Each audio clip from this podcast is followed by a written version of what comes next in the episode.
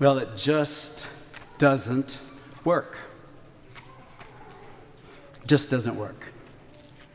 In today's gospel, as you heard in the introduction, sometimes the gospels are kind of subtle and gentle, but Jesus kind of hits us right between the eyes, and there really isn't any dancing around what he's trying to get us to understand. The last line of this uh, verse in chapter 16 you cannot serve both God and mammon.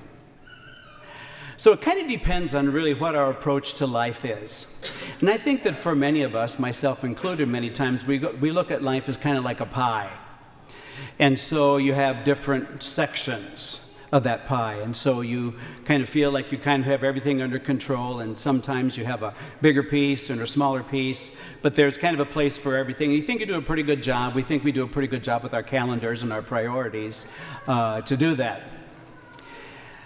Except God's not really a pie kind of guy. He's not into percentages. He's not into uh, kind of dividing things up like that. He wants it all. He wants all of us, not just part of us. Now, most of the time when we hear stuff like that, we think, well, I'm not one of those religious fanatics, so I'm not going to get into doing that. And so we come up with all kinds of other excuses. But fact of the matter is, is the more we try to convince ourselves that the pie way is the right way, we're going to be frustrated at the very least and aggravated as heck at the most. So, what's the solution to this? Well, uh, I, I think that there's a, a, reason that we hear the word mountain used a lot. Jesus went to the mountain to pray, for example. And I think that a lot of times we do look at situations in our lives like mountains. You know, maybe it's our health or our marriage or our financial situation or the economy or whatever it is, kind of like, oh my God, how am I going to get through this? I understand that. But most of the time, when we feel really overwhelmed and these mountain, this mountain in our life is insurmountable, it's because we think we have to do it. And I can guarantee you from personal experience, we can't do it. Working harder and longer is not going to solve the problem. And so we hear that Jesus many times went up to the mountain to pray. And I think it was as much getting away from people as it was to give an example that at the top of that mountain, at the top of that peak, it has to be Christ. And if that's in place, all the rest of these other things that usually seem insurmountable and we don't know how the heck we're going to handle them are going to kind of fall into place. But if we're kind of dividing things up, you know, pie is easier to swallow. It seems like it's easier to manage. So we got the kids and work and finances, and it's kind of like a budget, except it doesn't work that way. It doesn't work that way. And so Jesus wants it to start with all of us. And I think that the reason that we shy away from that is that we think it has to be an either or. It's either God or whatever it is. And that that's not the case. It's not the case. If God is first and you give back to God what God gave you in the first place, your ability to work, your, your aptitudes, your strength, your energy, your health, if you give that back to Him first, then you're not giving these other things up. But they will have a different place in your life. And so Jesus says, no servant can serve two masters. He'll either hate one and love the other or be devoted to one and despise the other. You can't serve both God and mammon. Now, not that I have personal experience, but to me, this is kind of like marriage. Okay? So when the two of you got married 60 years ago, you said, sorry, the other one is the only one.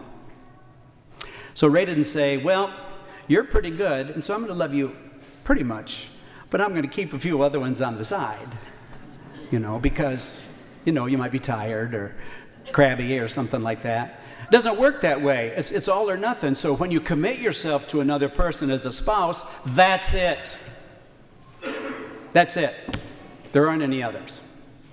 Well, the same thing happens in our spiritual lives. So when Jesus says he wants it all, he said to us a couple weeks ago, love God with your heart, soul, mind, and strength.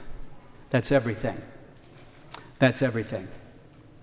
And so, if my life is a pie and God is a percentage, I can guarantee you, you will find excuses and aggravations and things you don't like and things that you disagree with because you've never given it your all. And so, people who have left the church a lot of times, my experience is all the time, maybe somebody will prove me wrong someday, what they left they didn't know they missed. Because they never really gave it their all. It just didn't fit into their particular pie, their particular way of dividing things up. And so it's, it's inconvenient at best. It just doesn't work. Well, if I divided up my ministry that way, if you divided up your marriage that way, your marriage would be in trouble. And if you are doing that now, your marriage is in trouble. Because on that blissful day when you said, I do, that was it. Can't serve two dates. You only got one for the rest of your life. Isn't that right? That's kind of how you guys made through 60 years? Of course. And that's why there's this raft of people sitting behind you today, because they believe that as well. I think that when we think about that mountaintop experience, a lot of times life can be overwhelming, and I admit that that's an easy thing for us to be overwhelmed by. You pick the topic, I can't deal with this, I don't know if I can do this any longer, I can't go on. That's because we're at the top and we're looking down at all this stuff that we got to deal with, and we think, I have to handle this myself. Wrong. Christ is just sitting up there saying, Well, good luck with that, but when you get ready to ask me for help, I'm here. But if you try to stick me in between everybody else and you never give it a chance, you never give me your all, then you're never going to get that return because you're going to frustrate God's plan. Frustrate God's plan. So it really is about deciding.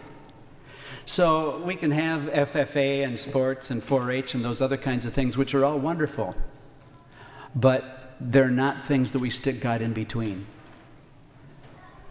God comes to be number one. And that's what gets us horsed up. We try to, and that's why, so we do things like, well, we'll try to get to church or we'll get to church someplace. It's kind of like saying, well, I need a family, so I'll, I'll dip into this one a little bit, but we never give ourselves to really what our most important family is the ones that we grew up with. We can't slice and dice. Doesn't work. Now, the thing of it is the decision is this we don't just do it once. Some of our brothers and sisters in the faith say, Well, have you accepted Jesus as your personal Savior? And Catholics say, Well, no, I'm Catholic. We shut the door. Uh, instead of saying, Yeah, we don't just accept Jesus as our personal Savior once, you do it every day. And the same way that I would imagine good marriages do, you don't just say, I do once. 60 years ago. You say, I do every day. And sometimes, if it's a bad day, you have to say, I do several times, right? Of course. You're honest, I can tell. And so it's a constant decision. We're never done. And sometimes, if things are really challenging, we say, Okay, God, I can't deal with this. I can't handle this. I have to choose you today because right now I'll wring his neck or I'll murder somebody or whatever our particular thing is. It's a fundamental choice. So, uh, is your life going to be a mountain or a pie? If it's a pie, sometimes it's easier to swallow, but it's going to leave a bad taste in your mouth.